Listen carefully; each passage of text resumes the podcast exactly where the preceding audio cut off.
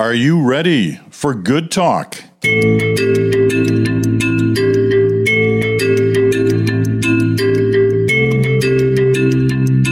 hello there, it's Friday. That means good talk. Bruce away this week. Chantal, though, is here. She joins us from Montreal as usual. And joining us from Ottawa on this day is Rob Russo, uh, former bureau chief for, well, Canadian Press in Washington and in Ottawa, former bureau chief for the CBC in Ottawa.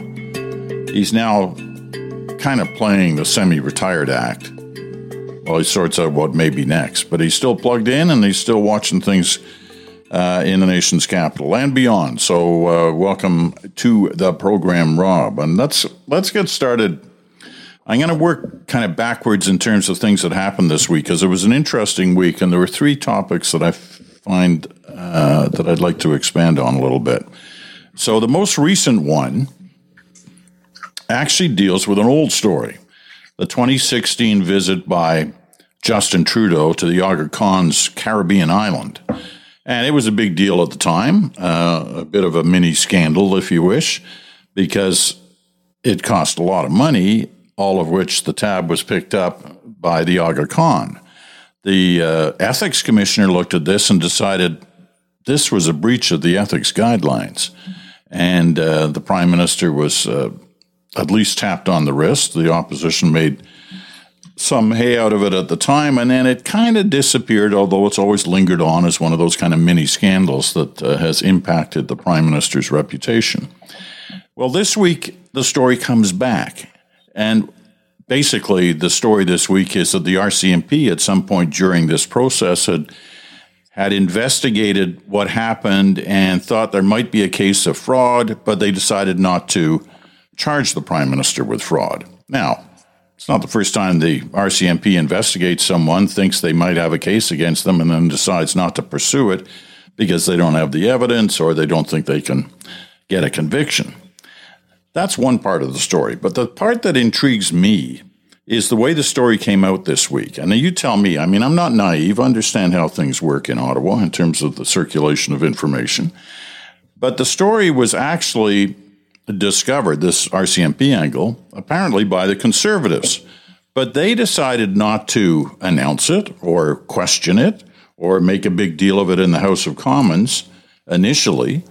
They instead flipped it to the Globe and Mail and the Globe and Mail did a story. They included the fact that the conservatives had given it to them.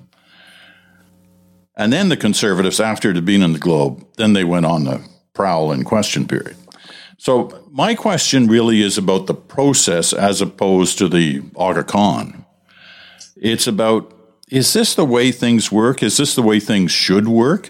In term, terms of how stories are developed, where the opposition party doesn't do it themselves, but sort of gives it to the media to do it, at least the initial go round on it.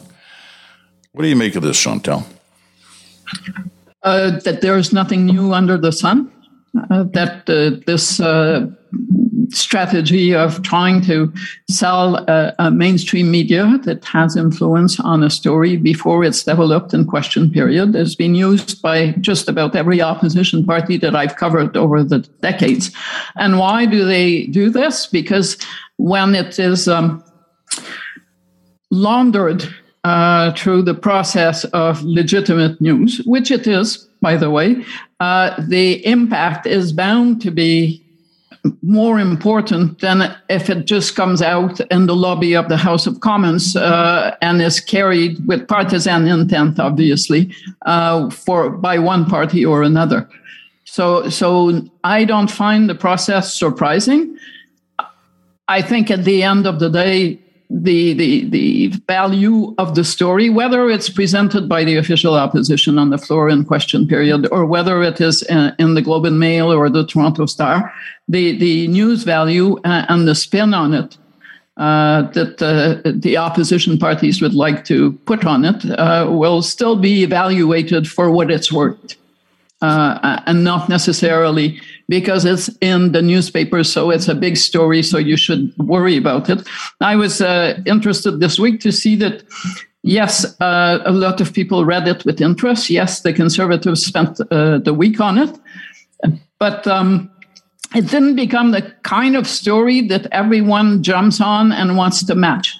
Uh, and one of the reasons for that is that when when you look at the story, uh, you see that the RCMP expected these discussions to come to light one day, uh, and and I believe that in every high profile case, there will be a conversation where someone says, What if we do this?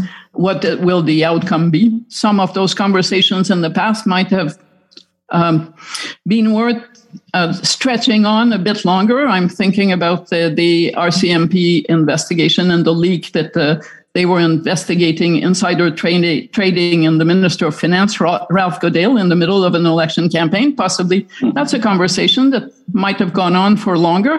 Uh, or I'm thinking about the, the uh, abject failure of the RCMP to make the charges, the many ones, uh, that it, uh, it, it put on Mike Duffy, Senator Mike Duffy, and the spending scandal uh, that were all thrown out in court. So, so those conversations and those decisions are also uh, quite common. Uh, but the fact that the RCMP had that decision reviewed by two independent bodies before uh, it became final and it came out also suggests, as most of those who read the story, that uh, this isn't uh, the RCMP fishing for more evidence against the prime minister. This is a closed file that was reviewed and considered rightly closed. And in fact, they said yesterday that it, the file was closed and they weren't pursuing it any further. Um, but uh, once again, I would, uh, you know, and I get Rob now on, on, his thoughts on it. My my question is about the process and whether you know the, the, the media gets used in a situation like this. I agree with Chantal. It's not the first time it's happened. As I said earlier, I'm not naive. I understand the process, but I'm just wondering: is this a good thing for the system to have a process like this, Rob? Well, I mean, all of us work for serious news organizations, and there's a process. There, there is a process that kind of a checklist that any responsible journalism organization will look at when they're evaluating this kind of a thing. First of all, is it an anonymous? Uh, is it a brown envelope kind of thing? If it is, uh, then what is the motivation? I mean, what is the motivation of people purveying this kind of information? Um, uh, you have to determine that. Uh, news value is is is uh, you know primordial. You have to decide whether or not this meets the standard of news often in these kinds of discussions it's we have it begins with a, an opposition party or a political party saying we have this information. We are prepared to give it to you under the following conditions. Sometimes they set conditions. Uh, uh, and and those conditions can be anything from i'll give you an example. Uh, uh a political party came to me and said you cannot go to the opposition for reaction on this story. We want a clean shot at it. Uh, and and uh, you know, under under almost any circumstances, I just cannot I cannot uh, I cannot see a serious news organization agreeing to any conditions. So there there is all, all these checklists that you have to go through to determine motivation, to determine news value, to determine whether or not uh, it's a smear, to, to to to to decide whether it's in the interest of the public to actually see this uh, particularly if there are any conditions uh, uh, applied applied to the quid pro quo. And there's always a quid pro quo. In this instance, this was not anonymous. This was a, cons- a conservative party saying, "Okay, go ahead and, and use uh, us as as the source of the information." It was based on a document. It wasn't based on anybody's uh, necessarily in, interpretation of the document. It looks like uh, looks like the Globe was free uh, to, to interpret it the way they want. Sometimes uh, you know, we've both been involved, Peter, in situations where, where people will say to us, where is it going to be in the lineup? Because we wanted number one in the lineup uh, sometimes, right? And you can't, you can't make that kind of a deal either, right? So in this instance, you, you could, you could imagine the conservatives would say, we want it at the top of the page uh, or the web page, uh, which is where it ended up. But also in this instance, I do believe it met the threshold of national news. I would have displayed it prominently as well. Uh, I, I, I, do believe that, that the RCMP, considering investigating the prime minister, met that threshold. I do believe that the Conservative Party being identified as the, as the, the purveying source of the information was prominently displayed as well. Uh, so I don't know that I'd have very many qualms, unless, of course, there was any kind of quid pro quo. And, and we don't know that. But even if there was, I would have put the story pretty much where it is. I, I do think that there is an element of this story that merits further um, uh, further work by journalists and by the government, quite frankly. And that is the reason why the, the RCMP opted not to pursue the charge. And that is because there's a provision of the Act uh, that allows the prime minister some leeway in determining whether or not he can give himself a loophole, uh, whether or not he thought he thought it was okay to accept this gift. And I think that that merits a review by by government lawyers and by uh, ethics people in government who keep a check on on government officials. Uh, so I, I, do believe that that it's worth some of the follow up uh, examination that the Globe is doing. I, I, on that point, I would uh, note that uh, Justin Trudeau would have saved himself a lot of trouble in this discussion if he'd asked the ethics commissioner uh, for advice on whether to take the trip or not, which he did not. Uh, and, and that process, which does not require legislation or the kind of charade did the prime minister give himself permission, and if not, will he hand himself into the RCMP, which is what we heard in question period this week. Uh, the best way to kill a good opposition story is to go overboard with it um, and, and make it so that uh, any reasonable person from the outside would say, This is Kafkaesque. Uh, Justin Trudeau's just admitted he did not give himself permission to eat the chocolate cake, and he stole the chocolate cake, and he should go to the police and report himself as a thief. Most people will look at this and say, This is a construct uh, that even if you push it and push it and repeat it, it does not really uh, stand up to scrutiny. To go back to the, the yeah. Well, we've seen on that point, Chantal, that the prime minister does have a problem when it comes to his vacation. Tofino reinforced that. Yes, uh, uh, and we do know that uh, Justin Trudeau doesn't think that uh, there are many rules that apply to him. We've seen that too. And so, and all of those things, and it comes up time and again. The Tofino thing was not an ethics thing; it was a judgment call, as was in part the, the Aga Khan vacation. To go back to your larger issue of brown envelopes, I'll give you one example that I was uh, involved in, and it goes back to the 1995 referendum or a few months before it. I found a brown envelope in my office. I worked for La Presse then. It was a memo from External Affairs uh, that related a conversation between one of the uh, European Union ambassadors and an official in the Canadian government, where the uh, ambassador was revealing that Premier Jacques Parizeau had been asked what would happen if Quebecers vote yes in October, and then they decide that they don't want to separate. And Jacques Parizeau, it said in the memo, it answered, well, ha ha ha, they're not going to be able to back out because they're going to be in a lobster trap. Mm-hmm. Now, looking at the memo, I have to say your first temptation is to spare yourself a lot of journalism trouble by throwing it in, in your trash can and moving on. It's July. but we, we worked from there, uh, talked to the ambassadors who were attended that meeting, got it confirmed by ambassadors on the record that Jacques Parizeau had actually said that and it became a front page story. Now, all this time, there was never any doubt, and it was also confirmed afterwards that this brown envelope came from the unity organization of the federal government trying to score a hit, an early hit on Jacques Parizeau in the lead up to the referendum, which we also found confirmed on the record and put on the front page. But to ignore uh, what is, I think, of public interest. I think it's it's important in the lead up to the referendum for Quebecers to know the terms of engagement here. If you vote yes, uh, there is not a, a turnoff in the highway to go back to where you came from, and that overrides whatever motives the people who are giving you the information may have as long as you can actually verify it for yourself. We did not go to print with just a memo uh, right. which would which which would have been really sloppy journalism. Uh, I worked on it for four or five days. We held off.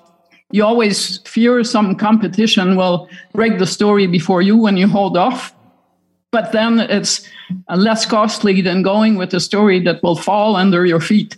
uh, and make you look like some agent of, of one side in a debate versus another.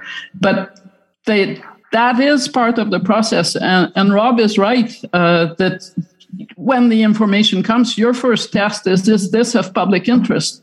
Um, and then how do I go about making it uh, a solid story? Can I? Or maybe not. What do I know that this ambassador said that? Did he really hear that? Were there others? Uh, but the other uh, condition is that you accept no conditions. Right. But of course, if Jacques Parizeau says you're going to be in a lobster trap, it's bound to end up over the fold on the front page. yeah, exactly. okay, before we leave the before we leave this topic, let me just let me just throw one thing out that kind of returns to the, the, the initial question that I was asking, trying to understand in this case why parties do this in the first place. I accept Chantal's point that it's a decades long history, um, and that they've all they've all done it. Um, but I and she gave a you know a couple of examples of why. But I still, you know, I, I hearken back to uh, I hate to date myself again, but you know, in the 1970s when Peter MacKay's dad Elmer McKay, When he stood up in the House of Commons, which wasn't uh, often, but when he did, you knew he was going to drop a bomb of some kind, that he had a big story uh, that he was going to break. He didn't break it through the newspapers. He broke it himself in the House of Commons, and it had a, a huge uh, impact. Um, but those days don't seem to be the case as this other method has been developed. And I'm still, I, ju- I just want a quick answer from each of you as to why the parties would favor this over their own um, people, their own leader, uh, getting the bounce from it. If in fact I'll, legitimate I'll, I'll, start. I'll start Yeah. with that. Look, uh, you know, Barack Obama had his own YouTube crew. So does Justin Trudeau. Um, there are myriad uh, platforms now. They can do this on Twitter. Uh, they can do it in so many places. That what they want is is a guaranteed bounce. They want a guaranteed bounce, and if they're if if they're smart, they want to do it in a way, uh, communications people, that they get a two day or a three day bounce out of this. And, and to, to stand up in the House of Commons is not a guarantee anymore that this is going to get prominence in a way that has measurable impact. And there are many, many ways to measure impact. Um, uh, Chantal was saying nobody really uh, followed it. That's one measure of impact. But if you can get uh, uh, that pride of place at the top of the the, uh, the Globe and Mail, and the print edition still means something to a lot of people, that's really good impact for a political party in this day and age where there are, you know, multi channels out there, uh, multi platforms out there, uh, and and uh, a politician getting up in the House of Commons, even a serious politician getting up and making this accusation, is no longer uh, a way for for a story like that to have impact. Chantal? I I think Rob used the, the right words to describe what the main goal is, is and that is to get a clean hit. To to for a second get above the noise. We we this week we we have two provinces, the two bigger provinces, on the verge of an election, a major Ontario budget, a war in, in Ukraine, uh, still some pandemic uh, stuff on the horizon. Uh, go down the list, and Parliament Hill in question period, and, and uh, when you consider the magnitude of the issues that uh, are or take up the political pages, uh, virtually or not in the media, uh, question period is kind of a, a, tinier bubble than in the 70s, the era that you refer to. Uh, and if you're going to get attention above the noise, outside the bubble, you you would probably want uh, to proceed the way the conservatives did, rather than stand up in question period, which, by the way, is less um, is less watched at a time when the government seems to be in the saddle for three years, when the political action is on the conservative leadership, there's no permanent leader there. Uh, so, up to a point, it, covering question period sometimes uh, feels more like a death watch than a news watch. And I'm a mere stripling compared to you, of course, Peter. But uh, I would hazard a guess that uh, when Elmer MacKay stood up, uh, and if he did drop a bomb, all of the networks, all the news agencies, all the newspapers covered it. uh, they would have all put it out there, and that's just no longer the case anymore. Okay. We're going to leave it at that. We're going to move on. The truckers' convoy. I thought that was over. I thought that was all in the past. It bounced back this week, too, with a new inquiry. We'll talk about that when we come back.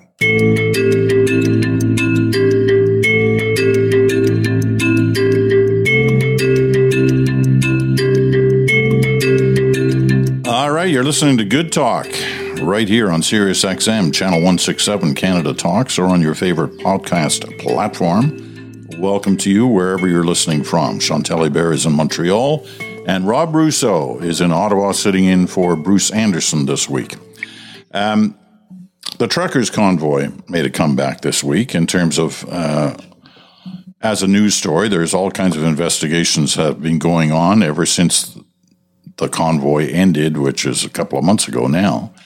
Um, but this week, a new investigation was added to the list, uh, appointed by the Prime Minister to look into the use of the Emergencies Act. Because if you recall back in the day when the Emergencies Act dropped, there were these hints that something terrible was going on behind the scenes. We can't tell you what it is, said the government, but it's not good, it's bad. And that's one of the reasons why we got to use this Emergencies Act, which they used for whatever it was eight, nine, ten days. And then the whole thing kind of wrapped up. But we still don't know what that was. And I don't know whether this inquiry is going to find out what it was, what the government used to persuade themselves that they should bring in the Emergencies Act. What was it? And how did they find out what it was? There are all kinds of speculation surrounding that question. Um, and in the end, was it the right thing to do in response? So another investigation, another inquiry gets added to the ones that are already going on. So, Rob, you start us off on this topic. What do we make of this? Well, um, look, there, there, there are uh, again, there are manifold processes going on to try and determine why the government brought in the act. I, I just a little, a little context to start us off. First of all, this is the first time uh, a government has used this act. This is the first time that any government has used extraordinary powers since the War Measures Act was brought in in 1970. Uh, it's, it's different, substantially different than the War Measures Act because civil liberties cannot be suspended. All kinds of other provisions, like this automatic inquiry, like uh, uh, renewals, uh, regular uh, renewals on short intervals for this act. But it was still an extraordinary thing for any government to do. Uh, uh, you know, I can't, I can't count. Let's see, Mulroney, Campbell, Chrétien, Harper, and then Trudeau. So five Mar- governments. Martin. Martin, I'm terribly sorry. Yeah, six governments could you? have come along, uh, and I was here too. It's, it's, it's sad. Uh, six governments have come along uh, and and never used this act until the Trudeau government decided to use it. So we have to tell people this is extraordinary. Um, on the surface, yes. Uh, I mean, it looks like it was an extraordinary time. I'm in Ottawa. Uh, basically, the government had lost sovereignty over the parliamentary precinct. An extraordinary thing. Uh, the, the most important uh, trading corridor in North America was shut down. Now, by the time they brought this in, it you know it was over, but uh, but it was shut down for a period of time, and our biggest trading partner was losing confidence in our ability to keep the economy going. Uh, so ac- across the country, there was this threat of commercial trade being shut down and people being thrown out of work as a result. There were people who were laid off on both sides of the border because of that. So that's the context. Extraordinary law, extraordinary time, but we need to know more. You don't bring in a law like this that comes in every 50 years, as it turns out, without the public being told why. The, the government has hinted at the reasons, they've hinted at intelligence, they've hinted at, at knowledge that, that we don't have. We're not going to get answers, it seems, from the uh, parliamentary committee that's looking into this uh, the two ministers involved, Justice Minister Lametti and Public Safety Minister Mendicino, were in front of this committee. We just got very broad, vague answers, pointing to, again, dark recesses of activity, but no real answers. There's a court challenge. Uh, I think that the government uh, is going to be able to bat that away. Most of the lawyers that you consult on these issues say that the government will be able to bat this away. But the inquiry, headed by Mr. Justice Rouleau, former Mr. Justice Rouleau, he's our best hope for getting answers. But there are problems with some of the provisions of his mandate that might prevent us from getting answers. So I just wanted to set that context before we got there. Uh, and what are those provisions? Well, he can't have any impact. His investigation or his findings can't have any impact on current criminal proceedings. And we know that a lot of the leaders involved in this are no in front of the courts. He cannot in any way uh, um, endanger intelligence or other other uh, information from foreign sources or other things that would impact on the security of, of Canada and its ability to, to get this information in. So he's going to have to do quite a balancing act in order to answer questions that people clearly want answered uh, without without um, transgressing over some of the guardrails around this committee. Okay, uh, before we um, retire Justice Rouleau, ahead of his time. As far as I can tell, he is still right. in office. Right. so, so he's not doing this in retirement, as opposed to some of our former Supreme Court justices. We get so used to seeing them in retirement heading commissions that the assumption is that that's the retirement project of many distinguished uh, uh, justices. I think this inquiry is the most important, in part because Justice Paul Rouleau has his reputation. Uh, in the balance uh, uh, of his conclusions, he, regardless of the terms of reference uh, that the government has written, the act is clear. His job is to answer the question: Was it? Was there no other way to deal with this than to use this extraordinary law? Yes or no? If the answer is yes, he will not be able to just put in a redacted report to say, I'm not telling you why, but you're going to have to take my word for it, I would be very surprised.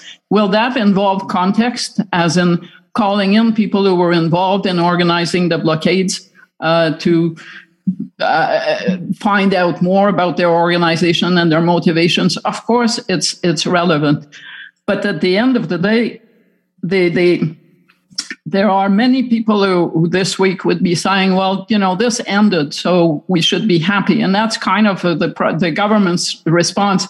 We did this and it worked. There are some arguments on the other side that shows that maybe uh, something else could have worked. Uh, the fact that the Windsor Detroit uh, link was restored without the use of the act does not help the government's cause. The fact that while, yes, I understand that if you live in Ottawa, the government lost sovereignty over the parliamentary precinct, but that's mitigated by the other fact, inconvenient, that Parliament actually sat throughout, uh, that MPs and ministers and others were free to go about their business. Uh, they were not uh, sitting uh, in trenches trying to talk on their cell phones to have parliamentary debates. Life did go on in parliament. That's going to have to be uh, countered by some rationale. Why does it matter? Well, it matters because uh, the last thing you want is to normalize the use of uh, the Emergency Measures Act to do away with inconvenience. As, as grave as inconvenience may be, you want the penalty for using the act just to to you know this is this is a bother so why not use this act? And for the many who are saying well you know there were white supremacists in there there were unsavory characters with views that we don't agree on others who are saying they want to um, unseat the government uh, and install some new government uh, despite the fact that we've just had an election the reason why you don't want it normalized is that it has happened this time to people you don't like, but one day it could be happening to people you actually like. Indigenous protesters, uh, environmentalists, uh, people who were by and large on the other side uh, of the blockades ideologically. And, and so I believe this commission is really important. I don't think that Canadians will exact a very high political price for the uh, Trudeau government if it is found that uh, he there were other options. But I also don't think that the opposition parties will get a lot of mileage out of uh, a conclusion like that. But I think the conclusion does matter uh, because that is not the kind of government measure you want normalized. All right. Me, I, uh, I, would agree. And I, and I would also say that this, this protest began uh, because there are a lot of people who thought that the government was overreaching. Um, uh, and so, if it was seen to be overreaching before this happened, and it overreached in order to quell the protest, that's a really important thing for people to know. Um, be, people need to know that a responsible government behaves responsible even in the most difficult times. Uh, and and uh, I, I, think that that it's it's really important at a time when conspiracy theory is again very very popular that that kind of uh, notion that, that false beliefs that are often reinforced in echo chambers on social media platforms that those things aren't allowed to thrive in this instance in particular which is why uh, transparency sunlight all of those all of those things are really uh, an important factor and an important part of this process. And i hope that mr justice rouleau can get at that all right well here's uh, where i see part of the difficulty uh, that rouleau will face uh, on this. If one of the uh, eventual end products is understanding what that awful thing was that the government moved to the Emergencies Act to quell it. If the if the assumption is that that's going to be uncovered in this uh, inquiry, I would be very very surprised, and I'll tell you why. Um, as pathetic as some of the policing was during the uh, the first three weeks of that um, protest, and as questionable as the actions of not just the Ottawa police but the OPP, even the RCMP, uh, were during that period, uh, I've got to assume that it was like any normal investigatory matter that they had they had people on the inside, the police forces. They had people moles, whatever you want to call them, inside the protest movement, inside the organizers. They knew what was happening. And that some of this information, rightly or wrongly, factually or not factually, got then passed on somehow to government. Now, if that's true, and I find it awfully hard not to believe that there's some element of that isn't true. If that's true, they're not going to unveil their sources in a public inquiry. That's just not going to happen. So we're never going to hear the answers to those questions about what was the big fear. Well, that that that depends on how Justice Rouleau uses this leeway, but I have a really hard time uh, reconciling your notion of awful things. I'm not saying it's yours, but the government's notion of awful things, capital. A, capital T, with a situation that was resolved by having an order to get tow trucks uh, and, and, tow people away over the, the, course of less than a week. Sorry, that's just me uh, and using common sense here. So uh, they were the throwing, more the they government were throwing people in jail too at the same time, right? It yes, but how many tow trucks being pulled away? But how many? Yes, and they couldn't throw them in jail before that order. Right. Uh, I, I, I, if I were sitting in, in the PMO and the Privy Council, I would be careful about the awful thing thing because the more you talk about it, the more the harder it is to reconcile with the reality of what we saw once the act was uh, was was proclaimed, uh, which was uh, strong um, contracts to have tow trucks do their work and the police actually exercising the powers that they have. If if I stand in the middle of St. Catherine Street today and I lie down on the ground and stop traffic in a pothole. Maybe I won't get noticed. It's Montreal, but still, I expect the police to have the power to remove me, if only for my own safety, but also maybe to fix the butthole one lives in hopes.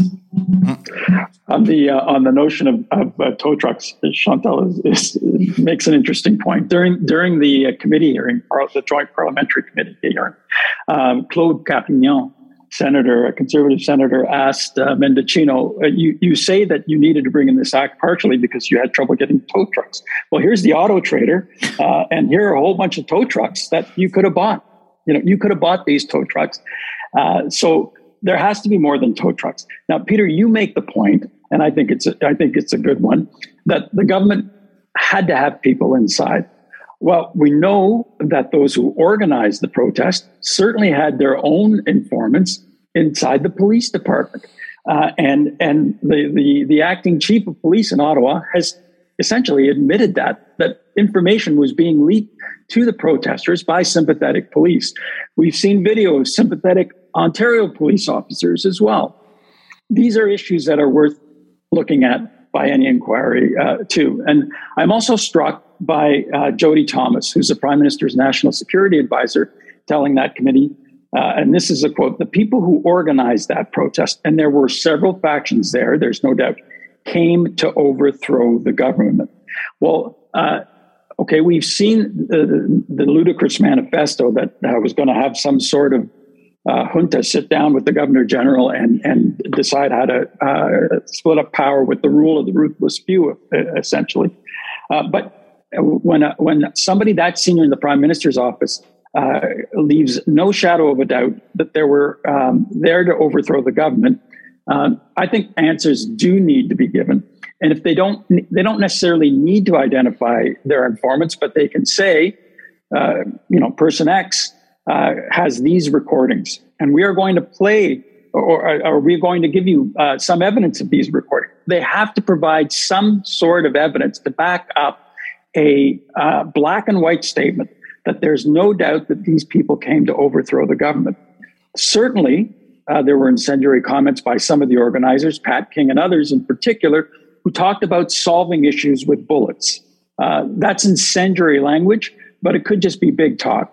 However, we do know that big talk inspires people to do uh, quite dangerous and lunatic things. It was just a couple of years ago that somebody drove up uh, to the governor general's gate, got through armed, uh, and was stopped by the RCMP. So there is real danger there. But was there the danger uh, uh, of, of, somebody actually seriously trying to overthrow the government? We have a senior official in the prime minister's office saying there was. We need evidence of that. And again, to go back to the fundamental question, you this is an act that is to be invoked when all other recourses are insufficient for the task. We live in a peaceful country.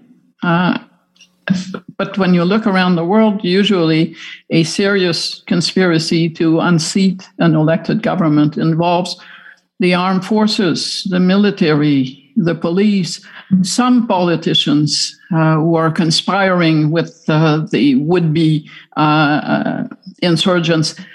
I don't really think that Pierre Poilievre's donuts qualify as to make him part of a conspiracy to unseat the Trudeau government. So, a lot of the elements that you would normally associate with a serious attempt at overthrowing a democratically elected government are at this point missing in action. Uh, so, you, they're either they have the government has uncovered a conspiracy that was so well hidden in plain sight that none of us saw any evidence of it, or else uh, they eventually caved in to pressure uh, to do something about this because the Ottawa police really messed up from the start. And at, at that point, no one could fix it without the use of the act. Could this end up being our um, our January 6th moment, if you will? Uh, and I'm not comparing the two incidents, but in terms of the potential value and um, highlighting of an incident by an inquiry. I mean, the January 6th uh, investigation in the in the United States, which has taken a considerable length of time, um, is now going to go full public with hearings in June, and with the hopes of making it a you know some kind of a primetime event in the United States. Uh, if this inquiry is public, I'm assuming the media is going to want to cover it uh, in some detail. Uh, does it have the potential to be a hate the phrase game changer, but you know what I mean in terms of the kind of landscape of uh, issues that the uh, the public is facing. Uh, but the January sixth uh, story uh, is is what makes it compelling is that the the, the outgoing president or his associates were involved in it. to to compare it, you would have had to have Erin O'Toole, unlikely rebel, uh, standing up on a truck saying, uh, "I actually won the election." Uh, and these people are here to make sure that the, the rigged election, no one has argued that we even had a rigged election amongst anyone that is in the political process. We, we are not there in any way, shape, or form. Yes, it will be covered, but I, I, I don't believe that this is uh, the, the, the same kind of, uh, of, of issue uh, that, in this case, if there's an abuse of power, it's not the outgoing uh, prime minister that is guilty. It's the current prime minister for using his power to curb a demonstration, not some other politician using this demonstration to undo an election result. So it's, it's kind of the reverse. Um, I, I, the, the, uh, the difference is also cultural, Peter. I think that uh, our, our, investigation is being being led by a, a, a, court judge who uh, is going to be operating largely by himself with uh, with investigators. He's going to probably need to get into cabinet confidences. Uh, that's not something that will be aired in public. Um, and he's going to have to get into um, international intelligence. Intelligence was shared um, by by U.S. authorities with Canadian authorities that allowed money to be tracked, that allowed uh, everything from travel to be tracked as well. It'll be difficult for a lot of that to be to be made public, um, so it doesn't lead to the same kind of um, kind of attention grabbing uh, nature of an event like like an open hearing. Um, but again, I go back to Jody Thomas. She has made a very serious charge. If it turns out that there was any kind of serious attempt to, to overthrow the government, I think that that's a potentially very um, important moment in our history and recognizing where we are in terms of uh, extremism in this country. The, the, the, head of CSIS was up before the committee as well, and he said something that, that really caught my attention, which was um, political extremism, uh, a sort of authoritarian extremism, now takes up more of their time and worry, about half, than uh, what he referred to as religious extremism, which was a threat in Canada and around the world after 9 11. So the, the, the, principal security threat to Canada, domestic and international now, is political extremism. So we, things have changed in some ways.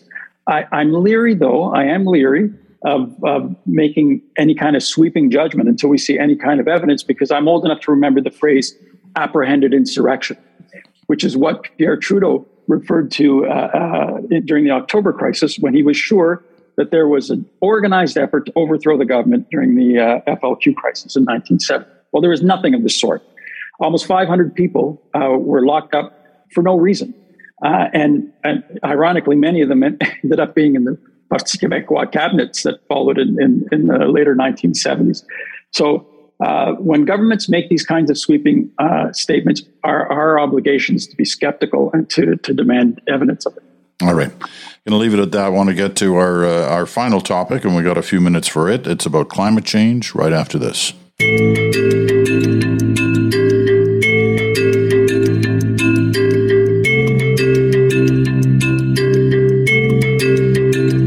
Welcome back. The uh, final segment of Good Talk for this week. Chantal's in uh, Montreal. Rob Russo filling in for Bruce Anderson. Rob is in Ottawa. All right. If you are uh, an advocate of doing something about climate change and you were hopeful and excited about some of the things you'd been hearing over the last months and even years, you probably didn't have a very good week because a number of things happened. First of all, there was a a sense that the government's plans on climate change are not moving anywhere near as fast as it claims or hopes they would be. And in the leadership race for the main opposition party, the Conservatives, two of the prime candidates, uh, gave a sense that they weren't quite in line with what the government was doing. And they were backing off um, some promises that their own party had made in the last election campaign. So, what does all this mean about a future of concern about climate change? Um, Chantal, start. Oof. it it was not a, a, a week where developments uh, suggested that we are having stars aligned towards progress in a variety of venues. Uh, I'll start with, and I'll set aside the Environment Commissioner's reports because they what they point to are, you're right, uh, some failings in the federal plan, and they do suggest there is a lot of work uh, to be done to achieve the targets the government has set. Uh, but but his advice is not just criticism; it is also something that the government can do something about between now and 2030. And so, it is constructive advice uh, rather than dispiriting findings. Uh, the, the, the, glass half full is, is more interesting in this case. But on the rest of it, let's start with the conservative leadership. I think we can now say that uh, Erin O'Toole's timid attempt to bring the party under the tent of uh, carbon pricing is now dead and buried. Uh, Erin O'Toole's acknowledgement that the carbon pricing and a carbon tax was a useful, possibly essential tool in achieving Canada's objectives is now being rejected by the leading contenders for the Conservative Party leadership. No one will be surprised that uh, Pierre Poilievre does not, in theory, uh, necessarily plan to come up with a, a policy on climate change until before the next election so maybe not over the course of this campaign. As for uh, Jean Charest, whose record until this campaign included uh, the fact that he was an early on convert to the need to address environmental issues and climate change, he, he has walked back some of this, or at least decided to forget a lot of realities on the way to trying to woo enough conservative members uh, to elect him as leader. And one of those this week, Jean Charest said he would, uh, well, he would roll back most of the climate change policies of the current federal government when it comes to environmental assessment, etc. He would also get rid of the carbon tax. Um, and he pointed out rightly that when he was premier, he set in place a, a cap and trade system uh, and so address the issue of carbon pricing without a carbon tax. That is totally true, which is why the federal carbon tax does not apply in Quebec. But when Premier, when former Premier Charest says, "I would do away with this carbon tax on consumers," uh, what he's not addressing is what does he do about the provinces where it applies, Ontario and the prairies where governments are not doing the equivalent uh, would and how by leaving this to the provinces would he ever get to any uh, uh, target on on reducing emissions? Which by the way he would roll back those targets to stephen harper's targets. We're going back a decade.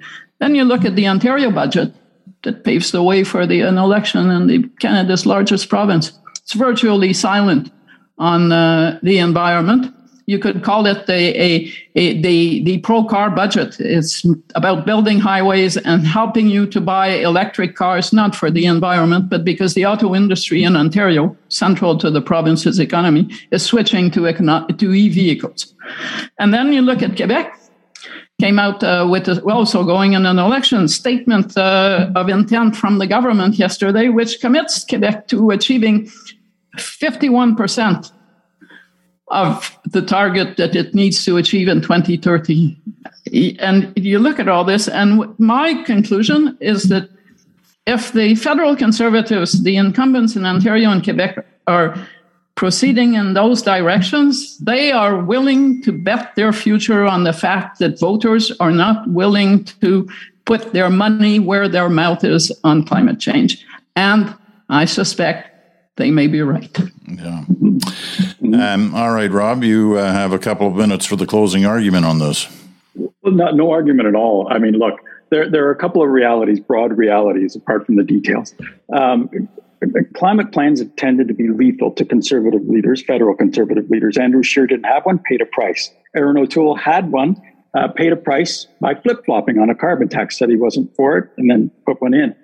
So uh, it's it's it's one of the, what they used to have sword issues and shield issues. This is a shield issue for conservatives. They just depend on it. They can't really make yards on it. The other thing is, in general, uh, pollsters will, will tell you that Canadians want to lower greenhouse gases. They want to do it as fairly as possible. They want to do it at the lowest cost possible. But the truth is, Canadians are among the least virtuous virgins when it comes to the environment and climate change policy. Uh, we say these things, but we drive uh, SUVs in grand numbers. We have to heat our homes because we're cold most of the year. We have to drive great distances. We're a great big broad country. Uh, and uh, we, we do this, the kinds of things that negate the, the uh, our, our, our, kind of pristine wishes for a pristine environment. Uh, so, uh, you know, environment environment is is an issue that also tends to be top of mind when things are going very well, when we can afford maybe to, to take a hit on cleaning up the environment. Well, right now, things are kind of very uncertain. And I suspect that conservative leaders in Ontario, in Quebec, and those vying for the leadership federally know that. They know that people have other priorities, uh, and those priorities may supersede the environment, and they're taking advantage of all of those factors our, our, our less than virtuous virginity when it comes to the environment and our other priorities economically. Let me uh, let me close with this one little anecdote about a former conservative leader, Stephen Harper, of all people. His first major speech that he gave after becoming prime minister in 2006 uh, was in Berlin. It was at a big international conference, and he'd already done a lot of things in the first opening weeks and months of his uh, term, including being in Afghanistan, and he had a lot of uh, action around things. And somehow this speech floated up, I think, probably from inside the bureaucracy, and he found himself saying in Berlin that the greatest threat the world faces right now is climate change. And he, he must have paused after those words came out of his mouth because he never said them again. Um, and I can remember asking him, "Gosh, you, you've changed since that speech." And he, it, the look he had on his face was, "You don't know the half." you don't know the half of how that came out. Uh, nevertheless, it's there. It's there in the history books, and uh, it, it's one to remember. Listen, Rob, it's been great to have you with us uh, uh today, and I'm sure there will be other times because Bruce is uh, Bruce is overseas enjoying um, uh, enjoying a bit of a break. Uh, but it's been great to have you, and Chantal as always. Thanks, Peter. Um, so we will be back next week, obviously for Friday with Good Talk. But the bridge is back on Monday with a collection of stories throughout the week. Should be a good one. Um, I'm Peter Mansbridge. Thanks so much for listening. We'll talk to you again on Monday.